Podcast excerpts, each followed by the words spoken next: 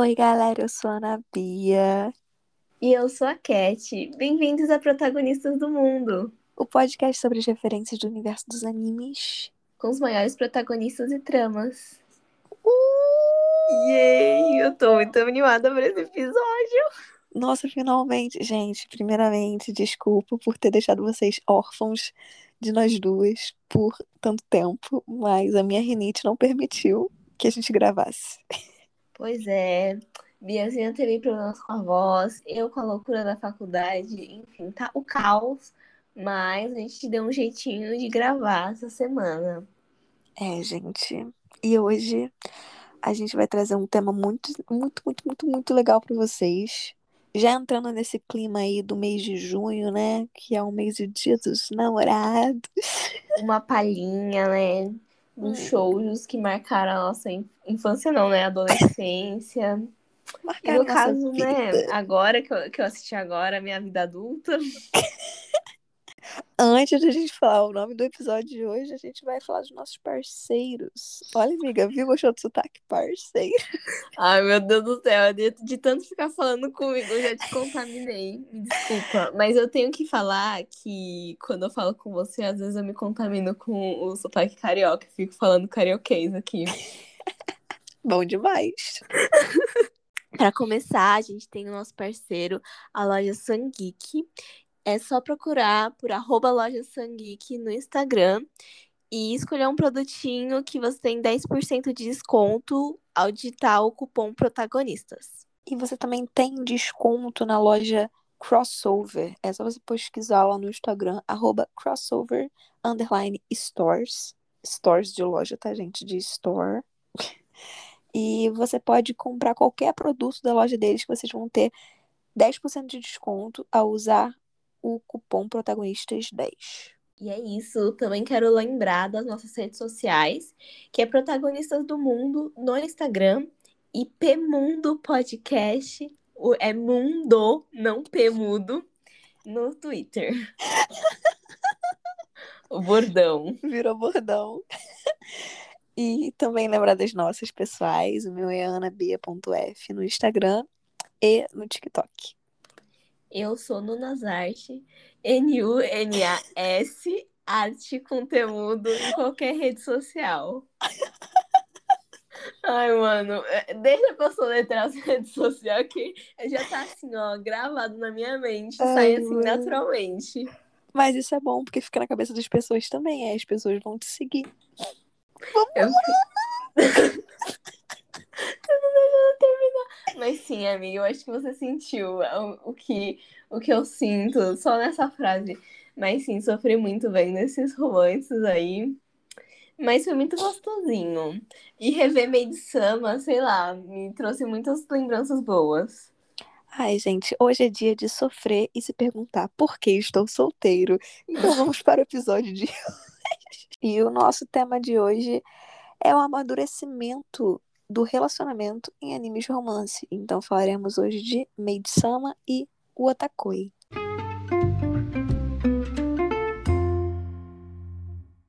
Mano, o Otakoi, o que dizer sobre o Otakoi? O anime que tem a melhor abertura do mundo, porque esse negócio fica na cabeça. Eu simplesmente não consigo pular a abertura, assim, eu nunca pulo. Às vezes, quando eu tô com pressa assistindo um anime, assim, tipo, sabe, fazendo unha assistindo anime, eu pulo. Mas esse é impossível. Gente, é, eu, eu tenho certeza que 70% das pessoas que assistiram Otakoi foi porque ouviram a música de abertura em algum lugar, principalmente no TikTok, e foram assistir. No meu caso, quando eu assisti, eu fiquei tipo, meu Deus, é a música do TikTok. Ai, eu espero não ser julgada por falar que a abertura é a música do TikTok. Acho que não, Mas amiga, é porque eu acho isso. que a maioria das pessoas pensa como você. Eu falar isso me, me diminui uns 10 anos de vida, entendeu? É. É bom pra se sentir mais jovem. Sim. Evita rugas. Ai, amiga, acho que a gente pode trazer um resuminho. E começa com a Momocê, né? Ela acabou de ser contratada num novo escritório. E aí ela começa a fazer coisa cotidiana, começa a trabalhar lá. Aí ela encontra o quê? O Hirotaka, que é o amigo de infância dela. E desenrola a trama. Mas eu queria deixar comentado que eu assisti no Otakoi e assim, vendo a Momocê trabalhando, ela fazendo os desenhos em casa, eu falei, meu Deus, ela sou eu. Sério, tipo, nos meus primeiros dias no trabalho, eu só fazia cagada que nem ela, mano. Eu fiquei, meu Deus do céu, a história da minha vida. A gente tava até comentando sobre isso, né? Sobre como você é a Momose e eu sou a Hanako. Porque, Sim, mano, é literalmente, eu sou a amiga que faz cosplay, entendeu? Eu fiquei muito assustada com, com a coincidência disso. Eu ser a, a amiga que Hum. desenha e você é a que faz cosplay. Muito. Ahn, E sim, é muita coincidência, amiga. Nós temos as mesmas personalidades das personagens principais do anime. Fofo. É, eu acho muito legal o como o Otakoi lida com o romance de uma forma muito simples. Sim, amiga. Eu fiquei assim em choque, que foi muito, muito rápido as coisas acontecendo. Eu falei, nossa. E é bem a vida adulta, né? Tipo, não fica esse drama. É tipo, ai, você quer, quer, então vamos, entendeu? Não tem muito, ai, fazer drama. Você não acha? Exatamente, não tem muito esse doce de adolescente de tipo, ai, não quero me apaixonar por ele. Oh. Eu- o Otakoi, assim, pra mim, quando eu vejo, é literalmente a representação da vida adulta, porque, tipo, são é um grupo de amigos que trabalham juntos e eles se relacionam e cada um ali tem sua história de vida e tal, cada um tem seus hobbies. O legal é que todos eles são otaku de alguma coisa, né? E tudo mais. E, cara, eles são movidos por bebida alcoólica. Eu acho que isso é o que, é o que mais define a vida adulta, entendeu? Pessoa sai do trabalho, ela vai querer beber, porque, porque ninguém aguenta. Eu amo, eu amo a Momose cervejeira. Tipo, ela é tudo pra mim. E a Hanako, que dá em cima de tudo que se mexe. Tadinho do Kabakura. Além disso, tem a representação de todos os tipos de bêbado. Então tá tudo certo. Tô falando, gente, o Otakoi é muito completo. Eles têm tudo. Mas o mais importante são as cores em Otakoi, amiga. Amiga, sim. Logo na abertura, tipo, você vê que eles estão. Tipo, eles se transformam em bolinhas que representam as cores dele. Tipo, cada um vira uma cor. E aí, tipo, eu acho muito legal que, por exemplo, a Momose, ela é rosa. E aí tem toda essa questão que ela representa, representa a feminilidade, a inocência, porque ela quer namorar, assim. E aí ela é muito inocente. E e ela só acaba, tipo, namorando caras horríveis, péssimos. Então, tipo, eu acho que combinou perfeitamente a cor dela. E tem toda a questão do, do Hirotaka ser o azul, né? Que é uma cor ali que é totalmente contrária ao rosa, que são muito. Eu esqueci a palavra certa. Complementar? Isso. são muito complementares. E o azul ele representa mais essa tranquilidade, é, essa seriedade. Esse, eu acho que o azul é, um- é muito misterioso. E o Hirotaka é bastante misterioso também, sabe? Tipo, ninguém sabe muito sobre ele ali no ambiente de trabalho. Ele é muito sério. E tem toda essa questão aí. Eu acho muito legal. E aí, o Kabakura, ele é laranja, que já representa a energia, e ele é todo pavio curto, todo nervoso, assim. Então, eu acho que combina super também o laranja com ele. Deixar um adendo aqui que ele é meu personagem favorito. Ai, eu gosto muito dele também, eu rio demais. Ele é muito alívio cômico, né, gente? Ele e a Hanako, que é de quem eu vou falar agora, que é verde, né, gente? O que a gente pode ver é que cada um deles tem a cor de cabelo também da sua cor predominante. A gente pode perceber isso. Mas a Hanako, ela, ela representa essa tranquilidade, essa paz, essa confiança, sabe? Ela é uma mulher muito confiante, você consegue perceber isso de longe. Você olha pra ela e fala assim: hum, essa mulher é confiante, dona de si. Sim, e eu acho muito fofo que ela ajuda a Momose a, a se sentir confiante também no relacionamento e dar diquinhas. Eu acho muito fofo. Você quer que eu fale um pouco sobre a A ficha, Ficha técnica? Sorta a ficha técnica aí pra Sorta. gente. Sorta, sorta a ficha, sorta a ficha técnica. Tem a ficha técnica do anime e a do OVA, que é um pouco diferente. Tipo assim, algumas pessoas que trabalharam no anime também trabalharam no OVA. Só que aí muda porque sempre acrescenta mais um musicista ou mais um produtor, mas eu vou falar do anime em si, tá? Não vou falar do OVA, não, vou falar do anime dos. dos... São quantos episódios? 14? São 12. 12, dos 12 primeiros episódios, tirando o OVA, tá?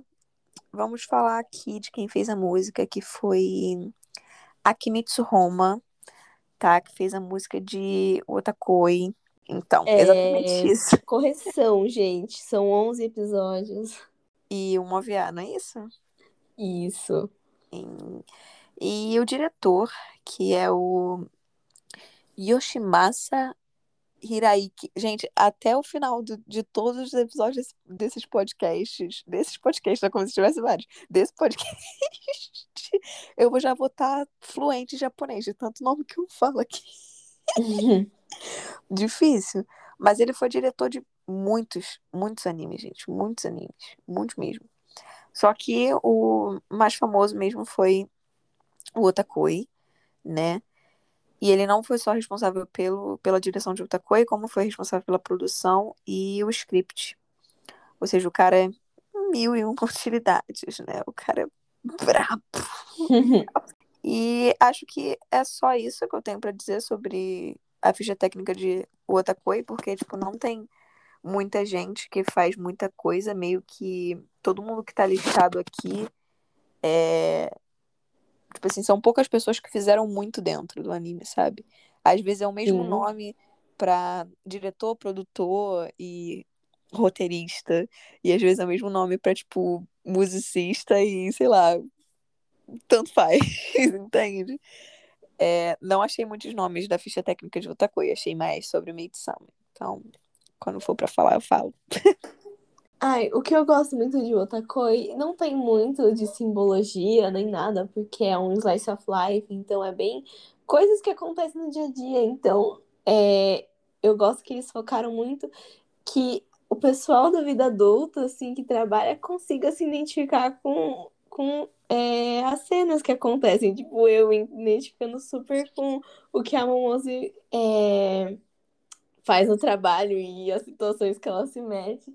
Então, eu amei o fato de que eles trabalharam mais isso, de que os espectadores se identificassem, se vissem nos personagens, sabe? Eu acho isso muito bom, porque eu acho que é, esse é o objetivo do Slice of Life, né? É a gente poder assistir e se identificar com os personagens. Porque é aquilo, a gente às vezes assiste um shonen, alguma coisa assim. Às vezes a gente pode até se identificar com o personagem que tá ali na tela. Mas a gente não vai se ver no personagem, porque às vezes o personagem, pô, é um feiticeiro. Ou, Exatamente. sabe? E a gente não vai ter a vivência, tipo, a gente não vai sair daqui, vai ter poderes. Então, assim, é, realmente cumpre a função de, tipo, ai meu Deus, eu sou muito. Tipo, a gente falando, ai, somos muito as personagens, sabe? Sim, eu acho isso muito, muito fofo em Slice of Life. É por isso que eu gosto tanto, assim. Eu sempre, eu tenho esse padrão durante a- as minhas maratonas, que, tipo, eu tenho que assistir alguma coisa, algum shonen e tal, e depois eu tenho que assistir um Slice of Life, porque aí quebra o gelo, sabe? Ou quebra a dor do anime que eu assisti antes dele. Eu entendo super. E óbvio que ninguém vai fazer isso, mas eu gosto que cada historinha do episódio é independente. Então, meio que se você quisesse assistir fora de ordem, até daria. Assim, a única coisa que perderia é a evolução do relacionamento da Momosu e o Hirotaka. Mas se você quiser testar, dá, porque assim, vai acontecendo uma coisa no episódio, no, no outro episódio acontece em outro lugar diferente. Então eu, eu gosto bastante disso, de tipo, que um episódio é independente do outro. A única coisa eu acho que impede um pouco que você assista assim em episódios jogados é porque alguns personagens secundários são apresentados em tal episódio, tipo, são apresentados no episódio 2. Aí ele vem aparecer só no episódio 11. Aí se você não assistiu o episódio 2, talvez você não entenda o episódio 11, sabe? Tem muito Sim. disso também. Em, Medisama tem muito mais disso do que em Otakoi, até por Medisama ser maior. Mas então já dona deixa, vamos falar de Medisama então, né, amiga? Bora lá.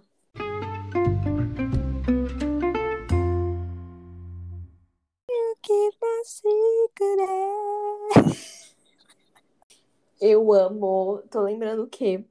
Da minha adolescência. Vivi alguma coisa parecida? Não, mas eu assisti na época, então me faz lembrar minha adolescência. Gente, uma coisa aqui que eu e Cat falamos, e entre, entre nós, tá? Que a gente vai compartilhar com vocês aqui agora, para vocês compartilharem o mesmo pensamento que a gente. Made Sama, único show Único possível. show possível. Cara, assim, isso é um meme entre nós duas, obviamente não é o único show possível, porque tem muitos shows melhor que Made Sama, a gente tem que concordar. Mas, sei lá, Made Sama acho que marcou uma geração, né? Tipo, não tem como. Ai, amiga, em termos técnicos, eu acho que existe, mas ninguém vence em termos de história Made Sama pra mim. Me perdoem, gente, mas Ah, Sama é muito bom, cara, não tem como. Desperta minha adolescente interior que fica, oh meu Deus! Ai, meu Deus. Pior que eu nem surto, tipo, com o Sui, mas eu gosto muito de como foi desenvolvido a história. Porque, tipo, que, que lindo, cara. É muito bom, né? Ai, gente, vamos, vamos deixar de ficar cadelando medição e vamos falar sobre. Vamos falar um pouco sobre o resumo de Medisama, né, gente? Se você ainda não assistiu Medisama, por favor, para tudo que você tá fazendo agora. E antes de terminar o episódio desse podcast, vai assistir para não receber spoiler, por favor, porque você precisa ter a sensação de assistir tudo sem saber de nada, sabe? Tipo, você tem que viver a experiência que é Medisama. Mas... posso dizer que se você assistir e tiver que assistir, vai ser a mesma experiência, porque surtei de novo. Nossa, muito bom. E é, Maid-sama, ou Kaichou a Maid-sama, é, que literalmente a tradução é a presidente a minha empregada. Eu nunca vou superar esse nome. É muito bom, né? Eu acho incrível. É, conta a história de Misaki, né? Que ela é presidente do conselho estudantil do colégio dela. Que antigamente esse colégio era um colégio só para homens. Aí foi come... tipo assim, começaram a inserir né, mulheres de... dentro desse colégio. E ela já conseguiu ser a presidente do conselho. Mas só que ela tem um trabalho de meio período depois do colégio que é naqueles cafés onde as meninas se vestem de empregadas e tudo mais, e tratam os homens como se fossem realmente, né, os. É, como que eles, que eles chamam? Os mestres delas, né? Hum.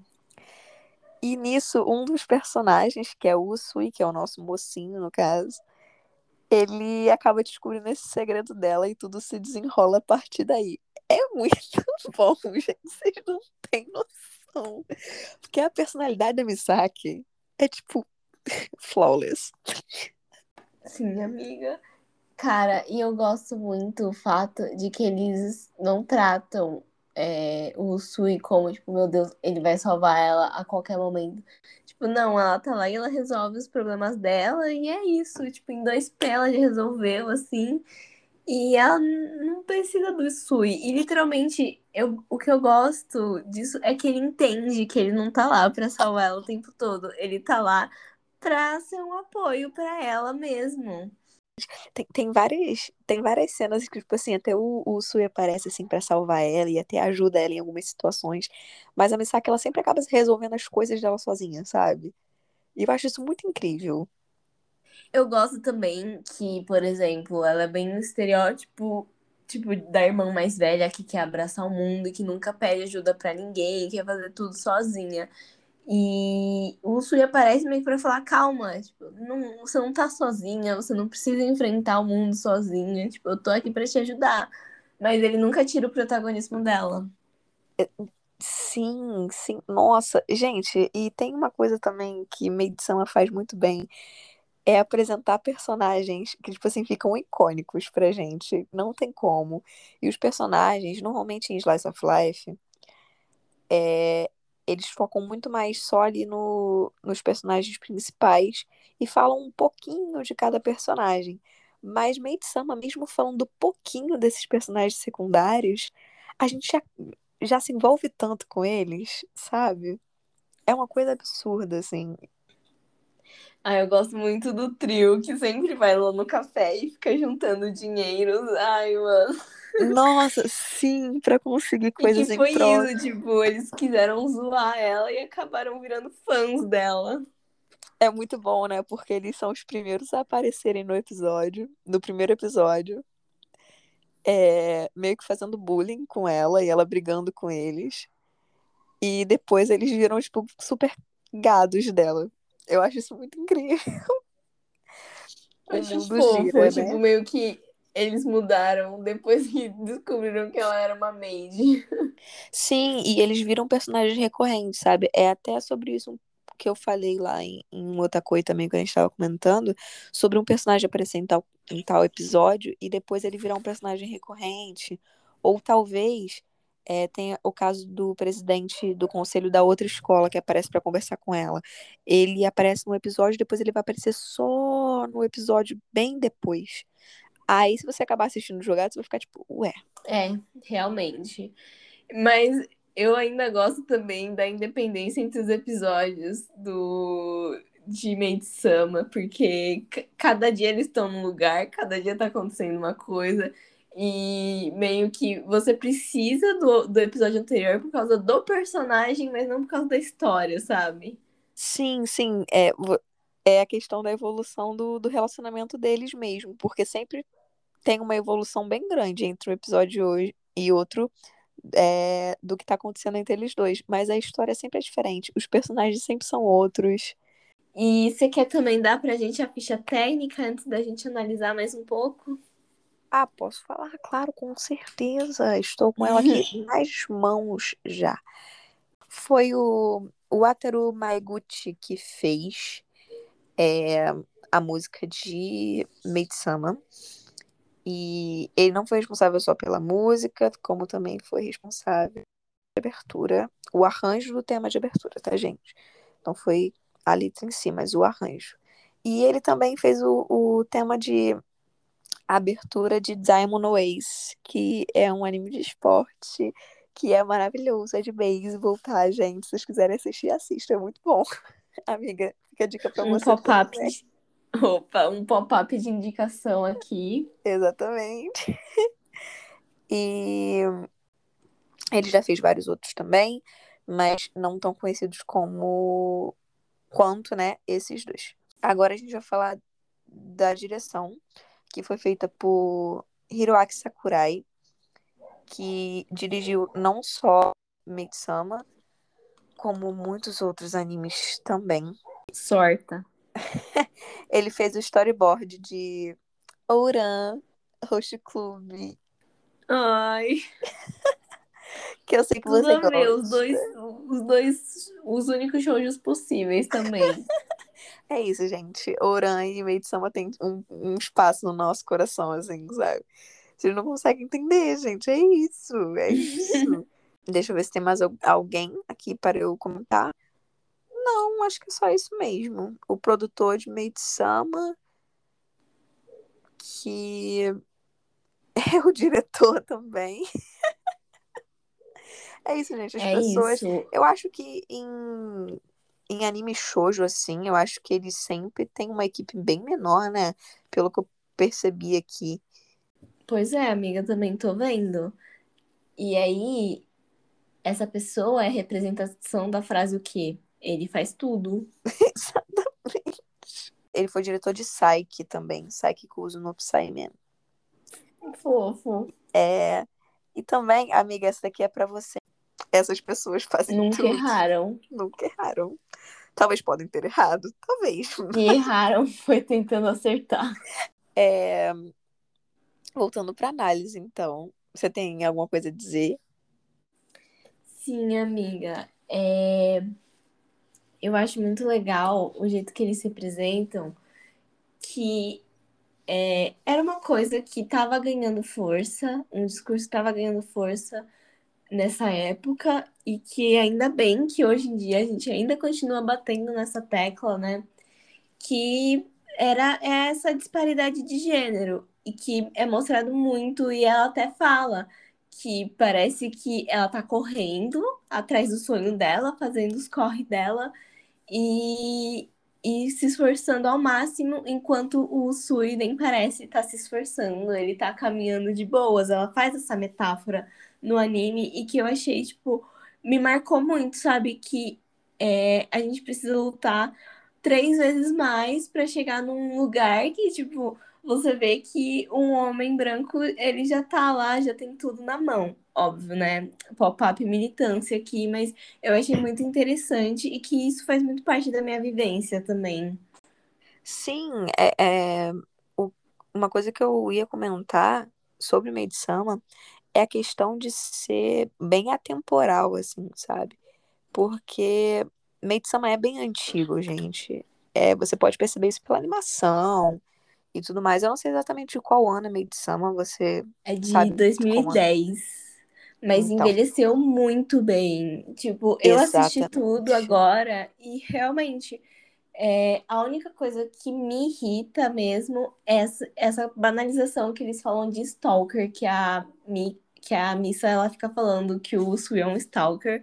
Então foi a única coisa que acabou chamando minha, minha atenção, mas assim, de resto, nada. Perfeito. Se, mas se você for para comparar com os outros animes que envelheceram e envelheceram mal, Maid-sama, assim, tem poucas coisas que você pode chegar e fazer uma militância em cima, entende?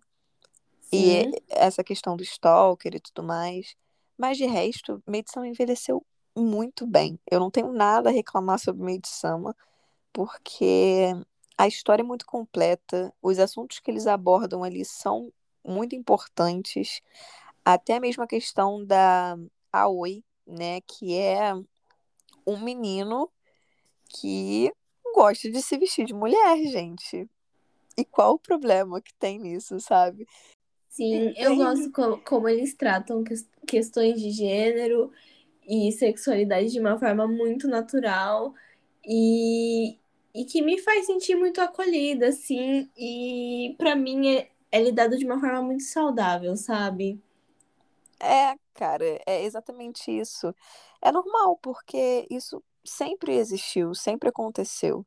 E eu acho importante que as pessoas tratem isso em, em animes com muita visibilidade, como Maid-sama ou como qualquer outro anime, porque é, mostra que essas pessoas elas são válidas ali também, sabe? Que elas têm um local ali, que elas podem ser representadas em obras.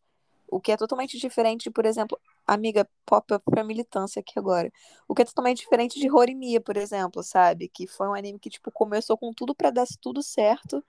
Aí, no meio do, do andalho das coisas, a personagem principal é totalmente bifóbica e a gente fica tipo, ok, vou dropar, porque, cara, um anime de 2021 com uma personagem que é totalmente bifóbica uhum. e sem nenhum embasamento atrás disso para tipo para poder mostrar que aquilo é errado ou não, ela só é porque ela é, sabe? Não tem como nem dizer ah, porque é uma característica do personagem. Mas se tem um personagem com essa característica, tem que ter um outro para contradizer aquilo, entende? E nunca teve. E em medição, mas se teve alguém que foi preconceituoso em algum momento, ia lá outra pessoa e falava que aquilo era errado. E é, isso é muito legal, porque, porra, é um anime de 2010, mano. Entende? Sim. Já existia pessoas falando sobre isso, só que não era tão visível como hoje. Eu acho muito legal isso, um anime de 2010 trazer assuntos tão importantes como esses.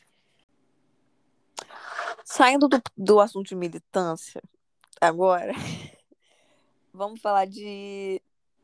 Vamos falar de uma coisa que a gente vai fazer um paralelo com o Otakoi, que é a questão realmente do tema desse episódio, que tá no nome, que é o amadurecimento do, do relacionamento. Em Otakoi, como a gente vê uma coisa muito mais adulta ali, que acontece muito mais rápido, os personagens são muito mais decididos. Em Medição, a gente tem o drama adolescente. Né, amiga? Sim. E por mais que eu acho que é, o relacionamento em Otakoi nasceu mais rápido, eu acho que a Momose ainda não amadureceu, então ela tem muito draminha de adolescente também. Mas em Medição você vê um, um negócio louco, assim, de. É, a falta de comunicação, que é uma coisa clássica em qualquer adolescente, né? Então você vê bem isso, tipo, era só claramente eles falarem os sentimentos um pro outro, mas gira em torno disso deles não quererem falar e de um não querer dar o braço a torcer, que é bem de adolescente. E eu acho muito interessante Meid-sama, gente, que tem beijo, assim, logo nos primeiros episódios. Tipo, acho que no quinto ou sexto episódio eles já, já se beijam. E isso mostra um, uma evolução muito grande do, dos personagens principais, porque normalmente é, em shoujo, beijo demora para acontecer, demora muito. E eu acho que foi tratado com tanta normalidade ali. E o Suisoff chegou e beijou. Só beijou ela, assim. Aí parece Sim. que depois do beijo que começa o real drama adolescente. Porque fica aquele negócio de tipo, ai meu Deus, agora que ele me beijou, eu não posso mais olhar na cara dele. E isso é muito coisa de adolescente. É, eu, e pra mim esse foi o estopim. Pra Missa, ela dá conta de que. É, como é que fala? Ela gostava, na verdade, dele. E aí começa todo o drama e o desenvolvimento. E eu acho muito legal o, o como é, esse desenvolvimento do relacionamento deles, esse amadurecimento de sentimento em ambas as, as partes, por mais que, que a gente veja muito mais o lado da missa e, e é, a gente veja mais a história dela, até porque ela é a protagonista, ela é a narradora de todos os fatos, a gente vê muito a evolução do sentimento do Sui também. Mas eu acho muito legal como eles encaixam esse sentimento deles em situações totalmente cotidianas e sem noção. Tem um episódio que eles vão resolver uma briga é, com que, que rolou entre um grupo de meninos da escola deles e de outra escola. E eles estão ali, tipo, em um grupo de vários amigos, fingindo que estão gravando um filme para poder resolver a briga com não sei quem. Eu juro, eu não tava entendendo nada quando eu vi esse episódio, mas eu, eu gosto muito. E, tipo, dentro dessa situação totalmente aleatória, está sendo desenvolvido o sentimento do Sui e da Misaki, sabe? É isso é incrível. Ai, tirou as palavras da minha boca. Mano, eu não sei o que falar, mas realmente é, é um, eu não tenho muita paciência, eu acabo dropando a maioria das coisas que eu assisto, mas. Eu sei. É, pois é. mas assim, é uma das poucas coisas que eu terminei e que eu gosto muito e que eu consegui me envolver com a história, sabe? Eu acho legal quando a gente encontra um anime assim, que faz a gente se envolver. Mas eu é acho que esse é o único que eu consigo assistir rapidinho, porque é muito fácil. É só você botar e assistir. Gente, são 24 episódios só, é muito rapidinho. Eu enrolei pra caramba pra assistir. Porque a Cat me conhece, sabe que eu assisto um monte de coisa ao mesmo tempo. Às vezes nem eu sei mais o que eu tô assistindo e, e perco e perco episódios das coisas. E, e quando eu vejo, eu tenho cinco episódios de um anime novo pra assistir, que eu demorei pra assistir porque eu tava assistindo uma coisa que eu já assisti antes. Ai, amiga, mas você sabe que eu sou do mesmo jeito, né? É a única, a única coisa que eu simplesmente não assisto mais. É, amiga, terminou pro Psycho Pass já? Lavação de roupa Estamos devendo episódio. Lavando roupa suja aqui no meio do episódio. Mas, gente, acho que era só isso que a gente tinha pra comentar sobre Maid Sama, né, amiga? É, amiga, por mim é isso também. Ah, gente, essa não é a última vez que a gente vai falar de animes de romance. A gente vai trazer outros para vocês. Até porque a gente vai entrar no mês agora que vai ter o Dia dos Namorados. Então a gente pretende fazer alguma coisa em especial pro Dia dos Namorados para vocês. Vem aí. Até porque a gente falou aqui de animes que falam de romance heterossexual, né, gente? Então a gente quer trazer um episódio especial aí pra vocês com muitos boys loves e girls loves pra vocês conhecerem mais também. Sim, sim. Um episódio cheio de representatividade e diversidade. É isso, né, amiga? É isso. Vamos para as despedidas então agora.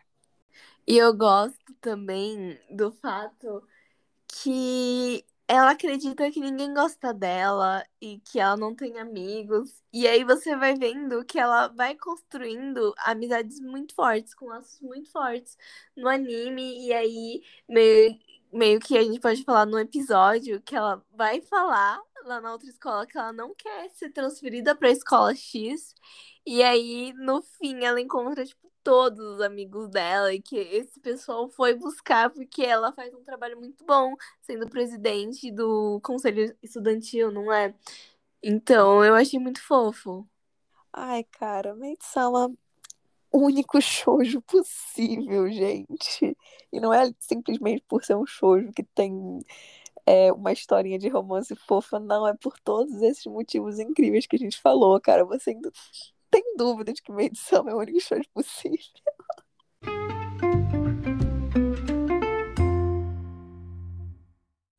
É hora de dar tchau, já dizia Teletubbies. Ai, cara, falar sobre esses animes foi muito gostosinho. É, eu só queria levantar que às vezes essas, esses animes criam expectativas muito irreais, sabe?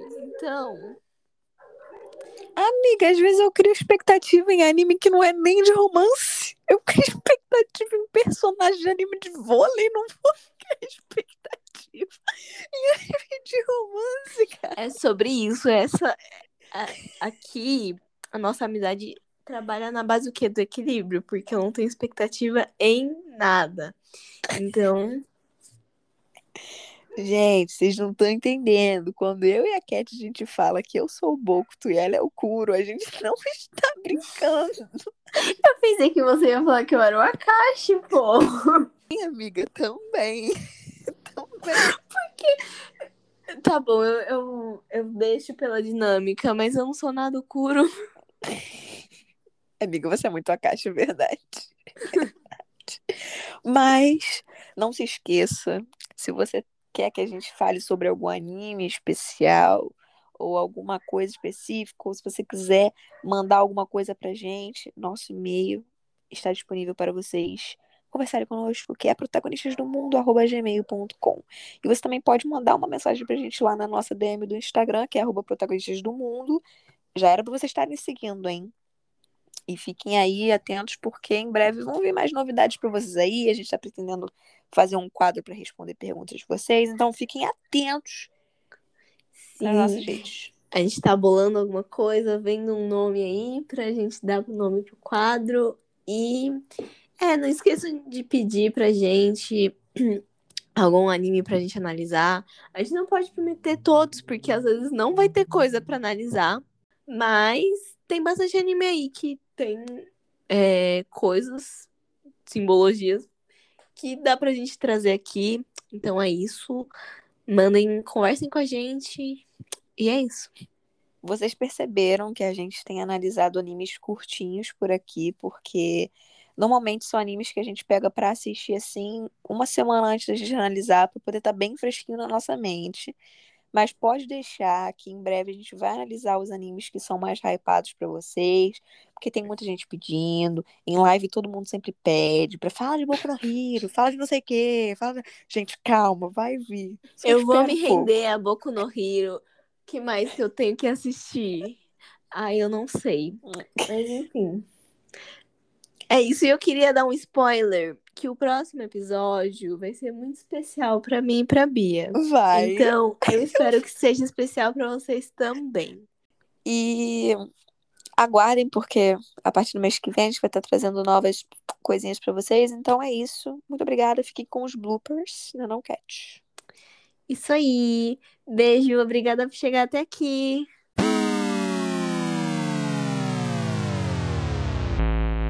Vamos. Acho muito bom que eu abri o roteiro aqui agora.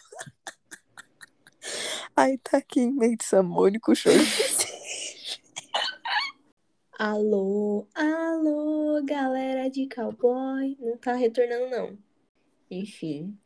Eu repito todo dia pra mim. É, é tarde demais pra desistir e trancar o curso.